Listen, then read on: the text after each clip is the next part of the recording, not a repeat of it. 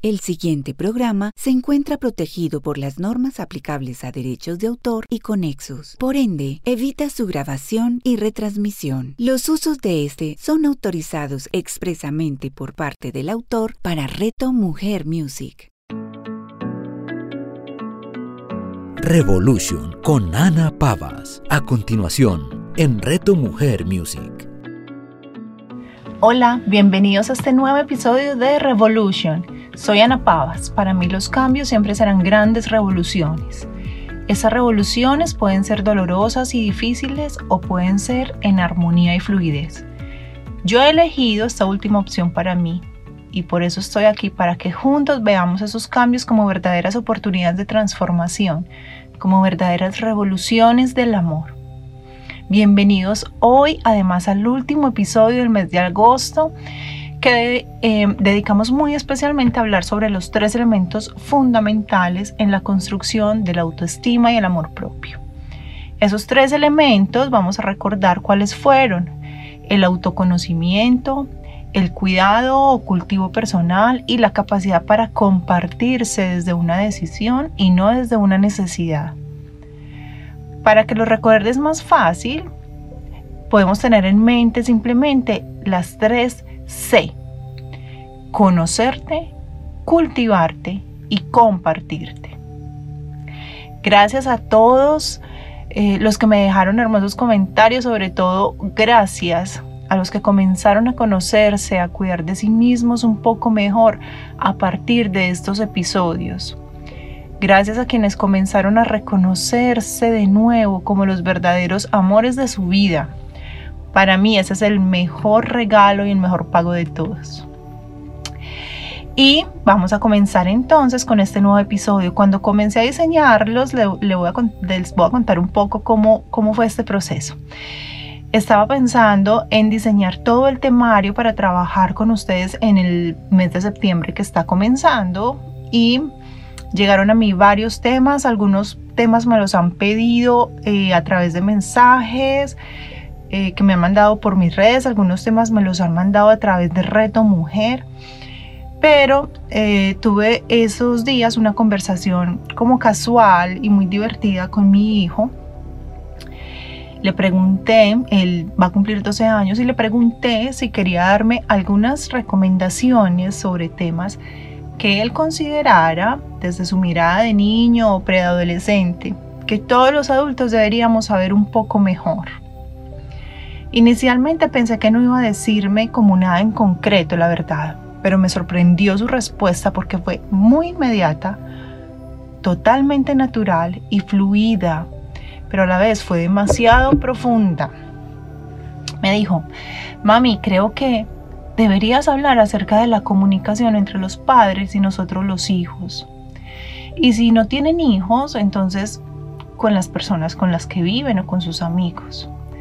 Deberías hablar acerca de cómo acercarse a sus hijos para apoyarlos, como cuando tú y yo hablamos y conversamos, como cuando tú te acercas a mí para apoyarme en alguna cosa en particular. Y digamos que eso fue, eso va de la mano con algunos de los temas que me han pedido eh, que están relacionados con la familia y con los hijos pero digamos que él fue muy puntual en hablarme acerca de la comunicación, eh, del, del lenguaje. Entonces me sorprendió y me gustó esa respuesta. Así que le pregunté un poco más, le dije, Mati, pero dime exactamente qué te gustaría que los adultos aprendiéramos mejor sobre ese tema. ¿Qué parte, por ejemplo, de nuestra comunicación a ti te ha gustado? ¿Y qué crees que ha sido importante para ti en estos años? ¿O ¿Qué crees que yo podría aún mejorar como tu mamá? Como la persona que te escucha o, con la que hablas. Y fue así como terminé entonces diseñando este episodio. Y eh, a partir de acá también surgieron los temas del mes de septiembre. Me senté a recordar lo que he aprendido sobre comunicación efectiva, comunicación empática, y sobre todo sobre los diferentes tipos de lenguajes con los que las personas nos comunicamos con los seres que amamos, ya sea con nuestros hijos o con las personas en general con las que vivimos. Así que coloqué todo ese conocimiento, herramientas unidas a toda la experiencia eh, de esas cosas que nos han funcionado a mí, a mi familia, a mí, a mis hijos especialmente, las que aún están por mejorar al servicio de algunos programas dedicados a este tema, a los jóvenes, a los preadolescentes o adolescentes y sobre todo a los padres como yo. Así que este episodio en particular está dedicado a mi hijo. Mati, gracias por permitirme mejorar la forma en la que me comunico contigo y a través de ti también. Gracias por seguirme abriendo las puertas a la comunicación, a pesar de mis errores, a pesar de que a veces también yo olvido lo que he aprendido y debo volver al corazón para reconocer cuáles son nuestros lenguajes naturales, cuáles son esas mejores formas de comunicarnos. El tuyo o tus formas y las mías. Gracias por pensar en otros papitos, en otros hijos y en otras familias y por intentar que otros se reconozcan también a través del lenguaje universal que es el amor.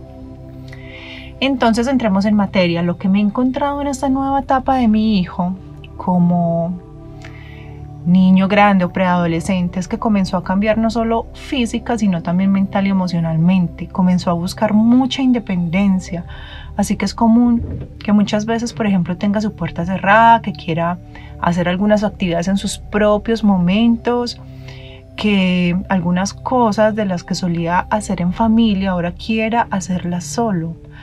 También que quiera tener sus audífonos más tiempo de lo que acostumbraba hacerlo antes, que no quiera que, por ejemplo, yo mire sus notas, sus cuadernos o, lo que escribe algunos días es normal que tenga muy pocas palabras para describir como lo que le ha pasado en el día o sus relaciones o sus actividades. Suele pasar que sus respuestas más comunes algunas veces son bien, nada o los simples y cortantes sí y no. Veo también que a veces nosotros los padres nos enfrascamos muy fácilmente en una conversación soportada en un tono de juicio o crítica, a veces como inconscientemente. Así que podemos decir cosas como, por ejemplo, ven, hablemos. Y rematar, es que ya tú te la pasas pegado a esos aparatos todo el tiempo. ¿Te suena familiar eso? Pues bueno, a mí sí. A mí sí me sonó muy familiar cuando lo recordé y cuando lo estaba escribiendo y cuando, cuando lo, lo puse en mis apuntes. Me recuerda mi propia adolescencia, pero también me recuerda a mí misma, hoy como mamá, centrada en todo mi ego, de esa mamá controladora y dominante que a veces puedo ser.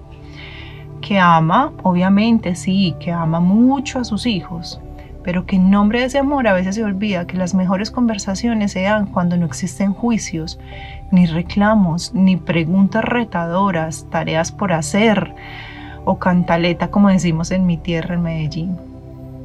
Las mejores conversaciones entre cualquier parte de seres humanos son aquellas en las que existe muchísima escucha activa en alguna de las partes. Es decir, escucha con todos los sentidos, escucha con los oídos, pero también desde la mirada, desde el contacto físico, las mejores conversaciones son aquellas donde existe muchísima presencia, poco afán, donde el reloj no está de por medio, con poca tecnología y sobre todo con muy poca necesidad de que el otro acepte mis posiciones, mis razones o incluso libre de esa necesidad de ser escuchado por el otro y tan solo aprendo a disfrutar escuchando yo al otro. Yo creo, sin miedo a equivocarme, que los niños y los jóvenes o adolescentes de hoy necesitan muchísimo de eso, de ser escuchados sin interrumpirlos, sin interrupciones, sin una nueva directriz, sin una nueva orden, sin una nueva instrucción de lo que tienen que hacer o de lo que se les olvidó hacer a tiempo o sin sentir que deben emitir una respuesta a algunas preguntas que ni siquiera nosotros tenemos claras a veces. Yo a veces me observo insistiendo en preguntas de las que ni siquiera yo tengo esas respuestas. Ellos Ya saben que nosotros mandamos, por así decirlo, en la casa, pero ahora necesitan también aprender que nosotros sentimos, que nos equivocamos, que podemos asumir las responsabilidades, que estamos tristes, que lloramos, que perdemos el control a veces y que estamos dispuestos a retomar ese control si es necesario o a encontrar nuevas formas de hacer las cosas. Creo que, y, y esto lo creo con el alma, que los niños y adolescentes necesitan saber que también nosotros seguimos siendo aprendices constantes. O sea, que estamos en proceso de aprendizaje todo el tiempo, igual que ellos, que no nos las sabemos todas y que en la medida en la que nos acompañemos desde el amor y el respeto, todo ese aprendizaje será en mayor armonía, tanto para ellos como para nosotros. Y como yo siempre digo, el mejor medidor cualquier cosa y cualquier relación es la armonía y la fluidez. Yo me pregunto algunas veces, ¿cómo puede un padre exigirle a su hijo que se disculpe por algo por ejemplo, por haber subido el tono de su voz en una conversación o por tirar una puerta después de un desacuerdo, si él, como adulto que ya es, jamás ha ofrecido unas disculpas. ¿Cómo puede un padre pedirle a su hijo que le cuente, por ejemplo, el motivo por el cual está aburrido o callado, distante, triste o por el cual tiene rabia?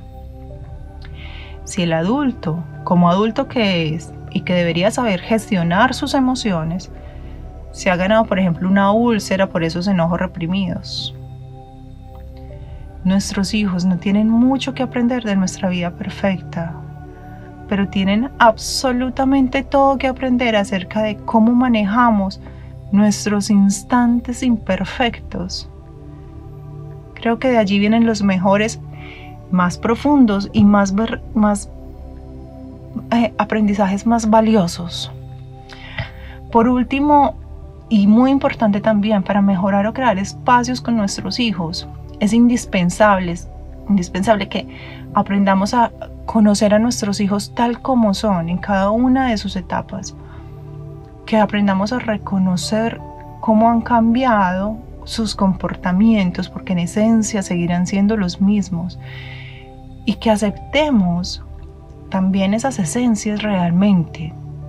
Porque a medida que ellos crecen nos van mostrando más ese lado que, a lo mejor ya no les importa tanto como ocultar para satisfacer al adulto. Que nos demos cuenta la oportunidad, que nos demos como la oportunidad de conocer por qué les gusta, por ejemplo, lo que les gusta, ¿Qué es lo que les hace sentir esas cosas que, les gusta ver, que les gusta escuchar, esas cosas que imitan? ¿Qué cosas les transmiten? Sin hacer necesariamente nosotros ninguna pregunta, a veces solo observando, siendo mejores observadores de sus vidas, quitándonos las gafas de padres, controladores, autoritarios, todos y poniéndonos unas gafas un poco más imparciales y sin, tantos miedos, porque finalmente esa necesidad de controlar y de, mantener todo como, como bien solo obedece a nuestros propios miedos, ni siquiera a los de ellos. Conocer, o mejor, reconocer y recordar, porque esto ya lo conocemos, cuál es la forma en la que mi hijo se siente más amado y aceptado porque para mí en eso se reduce todo, en recordarles a ellos que aunque estén en una nueva etapa de vida, siguen siendo amados incondicionalmente como cuando nacieron. Pero para eso necesito saber que a lo mejor mi hijo no necesita que yo le diga palabras de amor, que yo le diga que lo amo con palabras. A lo mejor él necesita saberlo a través de otras formas, a través de tiempo de calidad, a través de de servirle de alguna manera, de hacer un acto de servicio por él a través de, de abrazos o de contacto. En fin, necesito para eso conocer cuál es su propio lenguaje del amor y comunicarme con él a partir de su lenguaje, no del mío, no de imponer mi forma. Entonces por eso quiero hoy dejarte una lista de cosas que a mí me han servido para crear esos espacios de conversación con mi hijo en esta nueva etapa. Son cosas basadas en algunos estudios, pero sobre todo son aquellas cosas que mi hijo y yo hemos probado y concluido que han sido herramientas que, sirven realmente en los hogares, tanto a él como a mí. Ponlas a prueba tú, obsérvalas tú, observa si, si te funcionan o no, ajustalas si es necesario, según esas necesidades, primero de tus hijos y luego las tuyas. Primera, esto es una, una actividad que hicimos hace algún tiempo y que creo que ninguno de los dos olvida porque, porque tuvo un gran impacto positivo en ambos. Bueno, en toda la familia, porque lo hicimos en familia. Escríbele una carta a tu hijo diciéndole las tres cosas básicamente. Las cosas, uno, las cosas por las que le agradeces. Las cosas por las que tú le ofreces perdón a él o a ella y las cosas por las que lo perdonas o la perdonas. Invítalo o invítala a que también escriba eso para ti, que te agradece, que te perdona y por qué te pide perdón. Si quiere hacerlo voluntariamente y saquen un momento especial, destinen un lugar especial para entregarse a sus cartas y que cada uno la lea. Si quieren conversar después de leerla, está perfecto pero evita los juicios, solo lee y acepta y abraza. 2. Evita comenzar tus conversaciones siempre con preguntas y más aún evita esas preguntas como tan facilistas y, poco originales de nosotros los adultos a veces, como ¿cómo te fue? ¿Qué hicieron hoy? ¿Tienes algo por hacer o algo pendiente? Intentemos ser más creativos, y comenzar, por ejemplo, esas conversaciones a partir de contar tu propia experiencia en tu día de la manera más humana posible. Habla siempre de un hecho, pero además vincula ese hecho la emoción que a ti te generó. Por ejemplo, hoy tenía que entregar eh, este artículo para, una para la revista, pero imagínate que estaba tan retrasada que por un momento sentí frustración, por ejemplo, al pensar que no iba a poder como cumplir con todo eso y, o, sentir rabia, no te imaginas. Comienza hablando de ti y eso, de ti desde, la, desde la acción, desde la actividad y desde lo que te generó. Y eso le da pie a él a hacer lo mismo o a ella. 3. Establece momentos a la semana para hacer algo con tu hijo únicamente entre ustedes dos. Es decir, si hay más hijos, establece entonces un espacio para cada uno. Porque hay muchos momentos en los que como familia compartimos o en los que un papá comparte con todos sus hijos, pero hay pocos momentos y a medida que van creciendo, a lo mejor se van reduciendo en los que son momentos únicos. Comparte algo que él escoja, dale la oportunidad de que tu hijo o hija escoja porque realmente disfruta. Si es posible, que sea fuera de la casa, porque a veces la casa no es un lugar como muy imparcial, ¿cierto? Porque como te decía ahora, nosotros, existe esa figura que nosotros como que mandamos en la casa, ¿cierto? Entonces para ellos no es un lugar como tan imparcial o por lo menos eh, mueve, muévete un poquito como hacia el aire libre, porque también esa, esa, esa energía de respirar libre eh, genera como un mejor ambiente de comunicación. Eviten poner tú esa actividad, porque seguramente te van a decir no, ¿cierto? Y si eso pasa, pues simplemente continúe invitándolo. Puedes decirle que, por ejemplo, ya sabes que, que todas las tardes de los viernes son para, para ti, para pues puedes decirles, ya sabes que todos mis viernes a esta hora voy a dedicarlo a ti. Así que si algún día quieres ver una película o comer algo en particular, estoy aquí para hacerlo. Y recuérdale eso cada viernes, respeta ese espacio en lo posible. Cuarto, dedica tiempo a observarlo de forma consciente y a recordar cómo es hoy o cómo era cuando era más niño.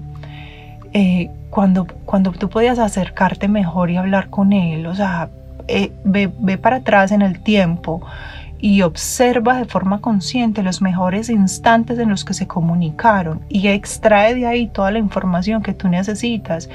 ¿Qué hizo que ese momento en particular cuando era más pequeño fuera especial y permitiera una mejor comunicación. ¿Qué fue? Fue un lugar en particular, fue una música en particular, fue una comida, fue un aroma, fue un, un abrazo. ¿Qué fue? Y toma nota de todo eso. Quinto, reconoce su propio lenguaje del amor. Cuando tú vas hacia atrás y comienzas a reconocer esas cositas que hacían eh, más fácil la comunicación con él, o cuando tú empiezas a observar el propio lenguaje en el que él comunica su amor, entonces es ahí donde empiezas a definir su lenguaje. ¿Cómo crees que puede sentirse más amado él? Olvídate de cómo te gustaría a ti sentirte amado y pon toda tu atención en cómo él o ella se siente amado.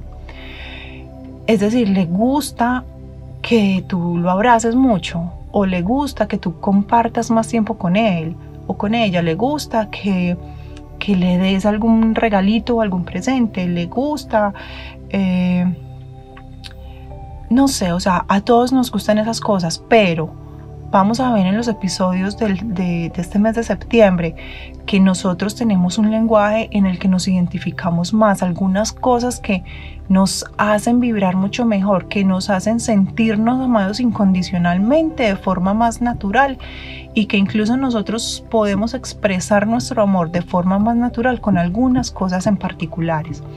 En los episodios del mes de septiembre vamos a ir como en un viaje por cada uno de sus lenguajes del amor para que logres identificar el lenguaje de tu hijo y el de otras personas alrededor. Pero por ahora observa si a él le gusta eso, que lo abraces, o prefiere un regalo, o prefiere que estés a su lado, así sea en silencio. Vuélvete como un detective de su lenguaje no verbal. O si por el contrario lo que más le gusta son las palabras. Y entonces, así terminamos este episodio. Espero que esta semana esté lleno de, de, buenas conversaciones, de acercamientos, de muchos descubrimientos genuinos de tus hijos. Espero que logres escuchar más y hablar menos y espero entonces que nos escuchemos el próximo lunes con todos esos tesoros que tú vas a encontrar esta semana para que juntos continuemos descubriendo el lenguaje del amor de tus hijos y en general de todos tus seres amados. Recuerda buscarme en mis redes como arroba amo para sanar y visita mi página web www.amaparasanar.com para encontrar más información de valor y sorpresas para ti. Un gran abrazo. Revolution con Ana Pavas. Escúchala todos los lunes a las 9 de la mañana, con repetición a las 6 de la tarde, solo en Reto Mujer Music. Nuestra realidad cambia a medida que descubrimos nuevas facetas e ideas. Lo que hoy es magia, mañana será corriente. Soy Carlos Arturo Hidalgo Martínez, presidente de la Asociación Colombiana de Reiki Hablaremos de Reiki, de la sanación, del bienestar en Reto Mujer. Hablemos de Reiki con Carlos Arturo Hidalgo. Escúchalo todos los martes a las 9 de la mañana, con repetición a las 6 de la tarde, solo en Reto Mujer Music. Colores del Alma es un espacio para compartir temas de tu poder interior cada entrega nos ayudará a encontrar las herramientas para inspirarnos y darle más sentido a nuestras vidas. La alquimia escondida detrás del color, la conexión con el propósito del alma y diferentes alternativas para que vivas en inspiración. Soy María Clara Villamil, artista e inspiradora de vida. Los espero para compartir este espacio de alegría y conexión. Colores del Alma con María Clara Villamil. Escúchala todos los martes a las 11 de la mañana, con repetición a las 8 de la noche, solo en Reto Mujer Music.